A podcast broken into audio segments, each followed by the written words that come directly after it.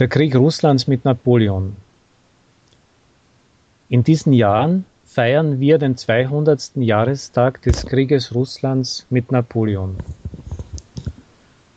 Warum sage ich in diesen Jahren und nicht in diesem Jahr? Der Krieg Russlands und anderer europäischer Länder mit Napoleon dauerte von 1812 bis 1815 dem Jahr der endgültigen Niederlage Napoleons bei Waterloo. Jedoch der eigentliche Russlandfeldzug Napoleons fand 1812 statt. Am 24. Juni bezwang Napoleon Neman, zu Deutsch Ragnit, und drang in Russland ein.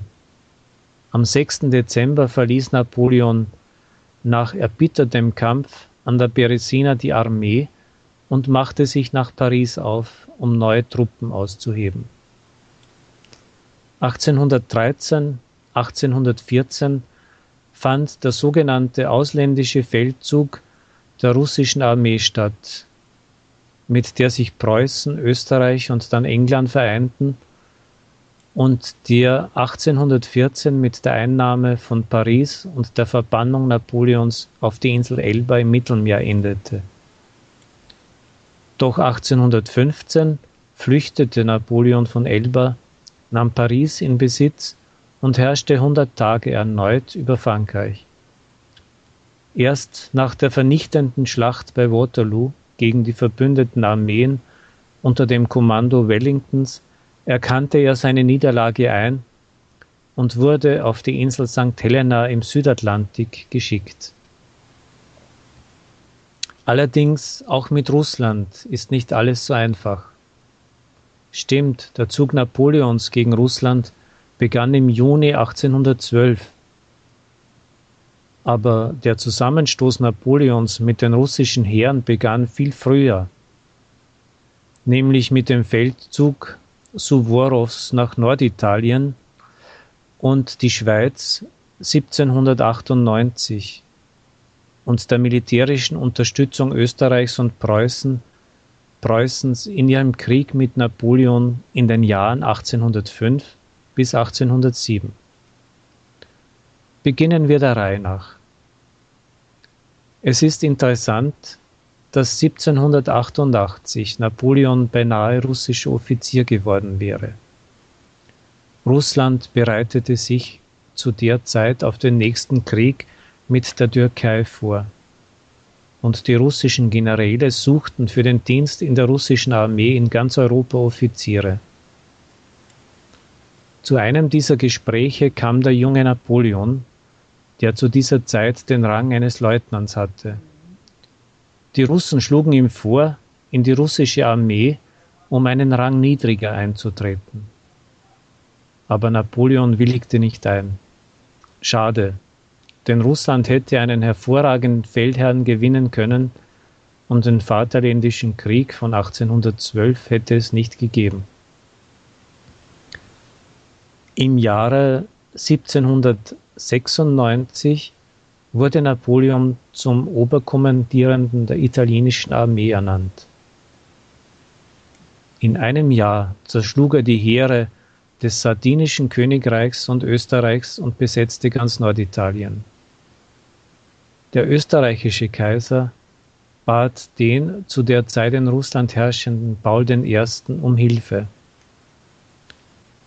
Paul I. schickte nach Österreich eine Armee unter der Führung des legendären, aber schon älteren russischen Generals Alexander Suworow, der sein Leben lang keine einzige Schlacht verloren hatte. Im März zog Suworow in Wien ein wo er über das Zusammenwirken mit der österreichischen Armee verhandelte. Und danach im Laufe des Frühlings und Sommers befreite er ganz Norditalien. Doch die Österreicher standen ihm fast nicht bei, sondern nutzten seine Siege nur zur Festigung ihrer Positionen in Norditalien. Suworow schlug den Österreichern zum Beispiel einen gemeinsamen Feldzug nach Paris vor um die Franzosen zum Frieden zu zwingen. Doch die Österreicher unterstützten ihn darin nicht. Im August 1798 traf die Armee Suworows auf frische Einheiten der französischen Streitkräfte. Da er von Seiten der Österreicher keine Unterstützung erhielt und fürchtete, mit seinem kleinen Heer umzingelt zu werden, unternahm Suworow einen Marsch über die verschneiten Alpenbässe, der ohnegleichen war. Er konnte das tun, nachdem er noch einige Siege über die Franzosen errungen hatte aber von einem Feldzug nach Paris war natürlich keine Rede mehr. Und Suworow kehrte nach Russland zurück. Das nächste Mal trafen französische und russische Heere in den Schlachten der Jahre 1805 bis 1807 aufeinander. Als Russland ohne Erfolg versuchte, zuerst Österreich und dann Preußen zu helfen. Die russischen und österreichischen Heere erlitten eine schwere Niederlage bei Austerlitz am 2. Dezember 1805, wo sich zum ersten Mal Napoleon auf dem Höhepunkt seines Ruhmes und der künftige Sieger über Napoleon in Russland, General Kutusow, gegenüberstanden. Am 14. Juni 1807 erlitten die russischen und preußischen Heere noch eine Niederlage bei Friedland. Zu dieser Zeit jedoch hatte Napoleon noch keine Pläne für einen Krieg mit Russland auf seinem Territorium. Deshalb schlug er dem russischen Zaren Alexander I., der damals über Russland herrschte, einen ehrenvollen Frieden vor. Am 7. Juli 1807 wurde auf der künstlichen Insel in der Mitte von Neman, unweit der preußischen Stadt Tilsit, der Friede von Tilsit geschlossen. Russland schloss sich der Kontinentalsperre gegen England an, die Napoleon ausrief. Das bedeutete eine Beschränkung des Handels mit Großbritannien, was natürlich zum Nachteil von England war, aber noch ungünstiger für Russland, da 70 Prozent des ganzen Außenhandels Russlands nach England gingen, wohin Russland Nutzholz, Flachs und Pelzwerk lieferte, und die verschiedensten Waren erhielt, von Schiffen und Kanonen bis zu Tee und Kaffee. Deshalb verstieß Russland nicht nur einmal gegen die Bedingungen der Kontinentalsperre, was Napoleon nicht verborgen bleiben konnte.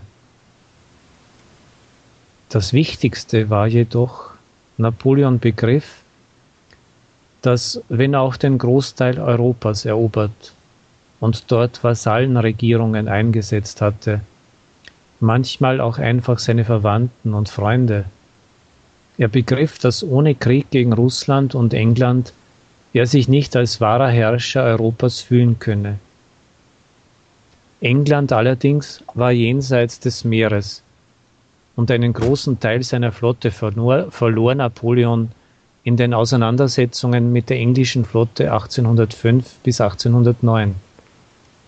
Daher beschloss er, zunächst über das kontinentale Russland herzufallen und dann mit England klarzukommen. In den Jahren 1810 bis 1812 erfolgte eine allmähliche Konzentration der französischen Armee an den Grenzen mit Russland. Richtig französisch kann man diese Armee schwerlich nennen, da die Franzosen nur die Hälfte der riesigen 600.000 Mann starken großen Armee stellten, wie sie Napoleon selbst nannte. Die andere Hälfte stellten die italienischen, österreichischen, preußischen und polnischen Soldaten unter dem Kommando von ähm, Poniatowski. Gerade die polnischen Heeresteile kämpften besonders verbissen mit den russischen Heeren, da die Polen Russland die Teilnahme an der Teilung Polens Ende des 18. Jahrhunderts nicht verzeihen konnten. Am 24. Juni oder am 12. Juni nach dem altrussischen Kalender begann die Armee Napoleons in drei Kolonnen über den Fluss Neman überzusetzen. Die erste Gruppierung befehligte der Bruder Napoleons Jérôme, den bald Marschall Davy ablöste. An der Spitze der zweiten Gruppierung stand Jewgeni Boarne und die dritte, die stärkste Gruppierung, befehligte Napoleon persönlich. Schon in den ersten Tagen besetzten die Franzosen Wilno, Grodno und Minsk. Bei den Russen waren zweieinhalb Mal weniger Soldaten, 220 bis 240.000. Zudem waren die russischen Heere zersplittert. Die erste westliche Armee kommandierte der Verteidigungsminister äh, General Barclay de Tolly. Ihm unterstanden am Anfang 110.000 Soldaten. Die zweite westliche Armee befehligte Peter äh, Piotr Bagration. Er hatte nur 45.000 Leute. Noch weniger waren in der dritten westlichen Armee des Generals Tormosow.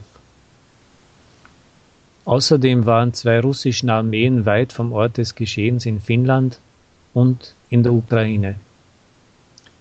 Napoleon plante, die Teile der russischen Armeen einzeln zu zerschlagen und sich zunächst in den westlichen russischen Gouvernements festzusetzen und dann Moskau und St. Petersburg zu besetzen. Aber die russischen Armeen entzogen sich einer allgemeinen Schlacht und wichen tief ins Land hinein aus. Die Hauptaufgabe der Russen war die Vereinigung der Kräfte der ersten und der zweiten westlichen Armee. Der erste Versuch einer Vereinigung in Mogilev scheiterte, da Marschall Davy Mogilev zwei Tage vor dem geplanten Zusammentreffen besetzen konnte. Am 3. August gelang es den russischen Armeen endlich, sich bei Smolensk zu vereinen. Vom 4. bis 7. August wurde um Smolensk gekämpft, doch das Kräfteverhältnis war ungleich. Barclay de Tolly befahl weiter zurückzuweichen was bei Bagration und den anderen jungen Generälen Verärgerung hervorrief. Sie schrieben einen Brief an den Zaren, in dem sie Barclay de Tolly beinahe des Verrates beschuldigten. Am 20. August ernannte der Zar widerwillig Michael Kutusow zum Oberkommandierenden. Weshalb widerwillig? Alexander I. hatte bis dahin unangenehme Erinnerungen an die Niederlage bei Austerlitz, als Kutusow die Heere kommandierte und Alexander I. fast in die Gefangenschaft der Franzosen geriet. Aber in der Armee mochte man Kutusow, einen Schüler des unbesiegbaren Suworow, und begrüßte die, die Ernennung mit Enthusiasmus. Am 27. August kam Kutusow zum Generalstab der russischen Armee. Aufgrund der Stimmung im Heer verstand er, dass er einer großen allgemeinen Schlacht nicht ausweichen sollte. Obwohl er insgeheim den Plan Barclays de Toulouse unterstützte, langsam zurückzuweichen und kleinere Gegenangriffe zu führen. In diesem Fall wurden die Kommunikationswege der Franzosen immer länger und sie begannen den Mangel an Verpflegung, Viehfutter und Munition zu spüren. Infolgedessen begannen die Franzosen Bauerndörfer zu plündern, was wieder eine starke Partisanentätigkeit hervorrief. Wann die Partisanen kleine französische Einheiten angriffen, vernichteten sie diese und nahmen den Tross in Besitz. 110 Kilometer vor Moskau, beim Dorf Borodino, fand Kutusow endlich ein weites Feld, wo er beschloss, den Franzosen eine große Schlacht zu liefern.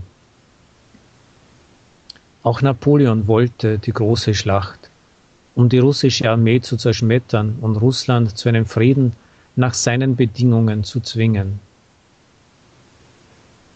Am 4. September fand der erste erbitterte Kampf beim Dorf Chevardino statt, wo die Russen einige Tage vorher Redouten bauten, Verteidigungsanlagen aus Erde. Obwohl die Franzosen sie schließlich besetzten, verursachte es ihnen große Verluste.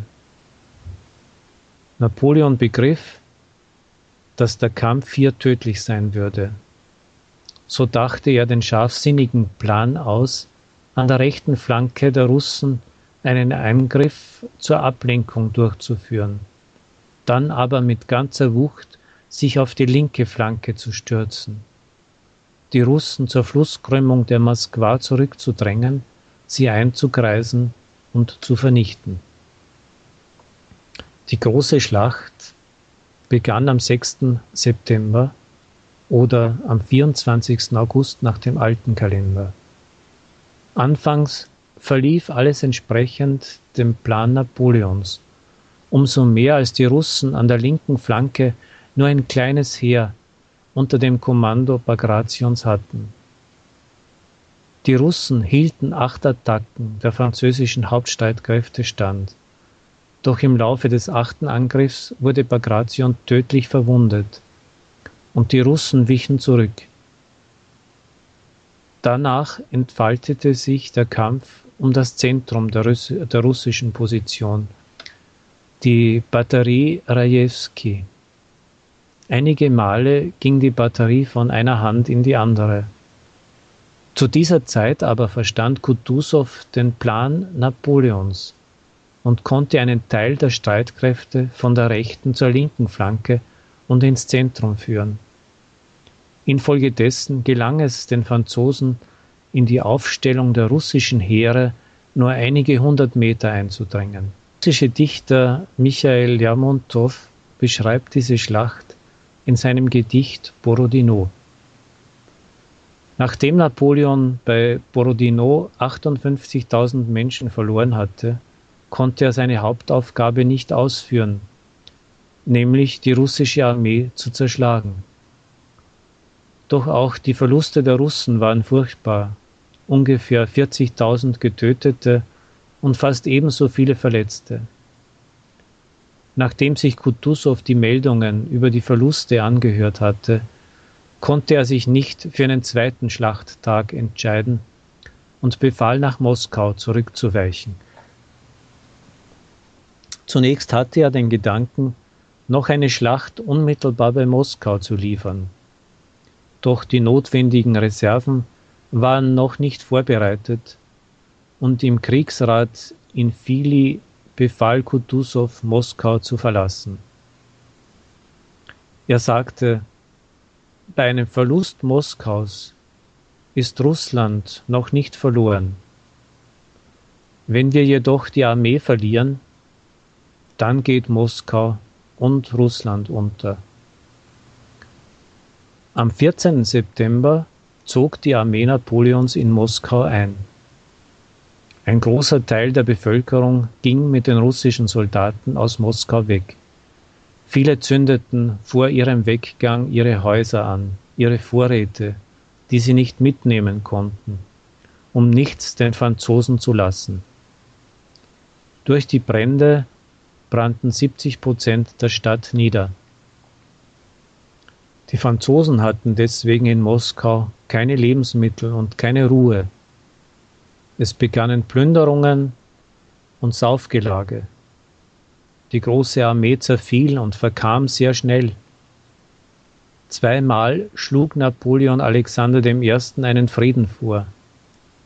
Doch beide Male wurde der Friede abgelehnt. Napoleon wusste nicht, was er machen sollte.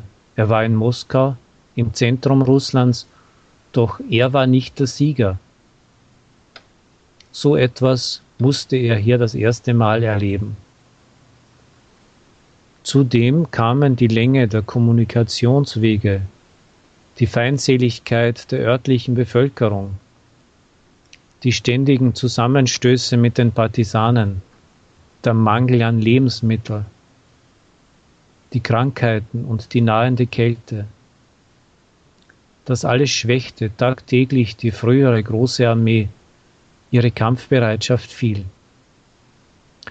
Am 7. Oktober beschloss Napoleon Moskau zu verlassen und nach Südwesten zu ziehen, um den Winter irgendwo in der Ukraine zu verbringen. Die russischen Heere aber, die südwestlich von Moskau lagen, bei Maler Jaroslawetz und Tarutino, warteten schon auf die Franzosen.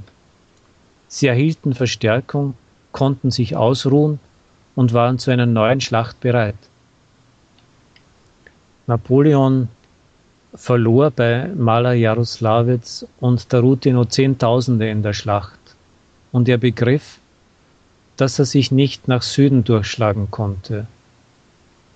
Er befahl, auf der alten Smolensker Straße zurückzuziehen, die von ihm schon in der Zeit des Angriffs aus Moskau geplündert worden war. Kutusow verfolgte Napoleon, ließ ihn nicht nach Süden abbiegen und gab ihm keine Gelegenheit zu einer neuerlichen großen Schlacht, weil auch so der schnelle Prozess zur Demoralisierung der französischen Armee einsetzte. Den bäuerlichen Partisaneneinheiten halfen Partisaneneinheiten aus der Armee und fielen zu nächtlicher Zeit über die Franzosen her. Fast unbewaffnete russische Bauern nahmen französische Soldaten zu Hunderten gefangen. Zerlumpt und hungrig leisteten sie fast keinen Widerstand. Sie wandten sich an die Bauern mit den Worten Cher ami, doch die russischen Bauern, die Französisch nicht konnten, begannen sie Scharamuschniki zu nennen, in der Bedeutung von Bettler, Landstreicher. Bei dieser Gelegenheit blieben Zehntausende französischer Soldaten in den russischen Dörfern, da sie nicht mit Schimpf und Schande in ihre Heimat zurückkehren wollten. In der zweiten Generation unterschieden sie sich schon in nichts von Russen. Eine furchtbare Niederlage erlitten die Franzosen am Fluss Beresina auf dem Gebiet des heutigen Weißrusslands. Der Fluss, den, äh, der Fluss bedeckte sich schon mit einer dünnen Eisschicht und die Franzosen mussten Pontonbrücken bauen, bis zur Brust im eisigen Wasser stehend. Und in diesen Stunden setzten ihnen die russischen Streitkräfte zu. Die russische Artillerie zerschoss zwei Übergänge von dreien und tausende Franzosen ertranken in der Beresina. Ende November befahl Napoleon, die letzte Brücke über die Beresina in Brand zu setzen und am 6. Dezember im Zustand völliger Depression verließ er die Armee. In kleinen Gruppen überschritten nur 30.000 ungefähr die russische Grenze von den früheren 600.000 Mann zählenden, von der früheren 600.000 Mann zählenden großen Armee Napoleons. Natürlich blieb Napoleon noch ein großer Heerführer. Und 1813 wurden nicht alle Schlachten von den Russen gewonnen. Doch der Krieg ging trotzdem dem Ende zu.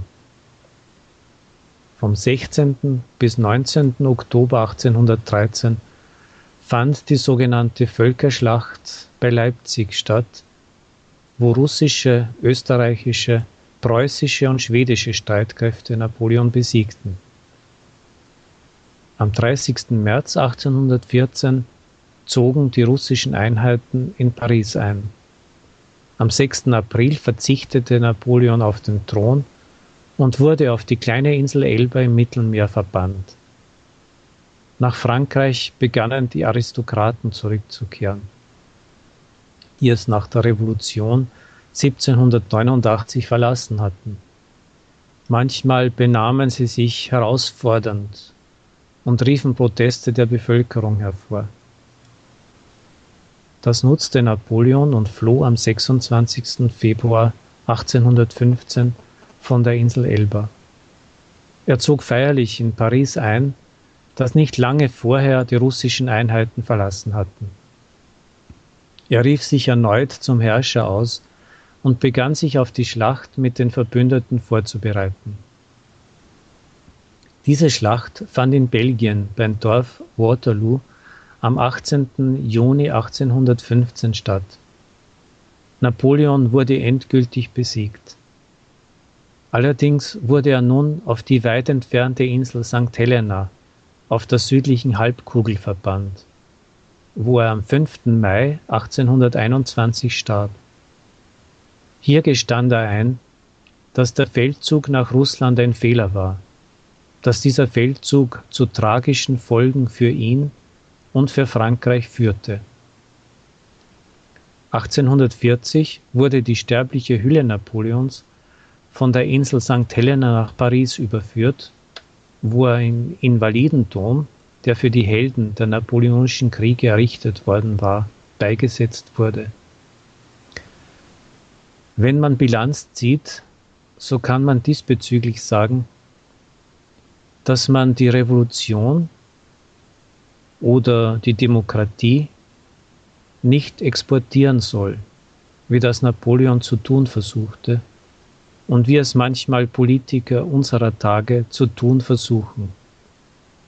Das Ergebnis ist fast immer negativ.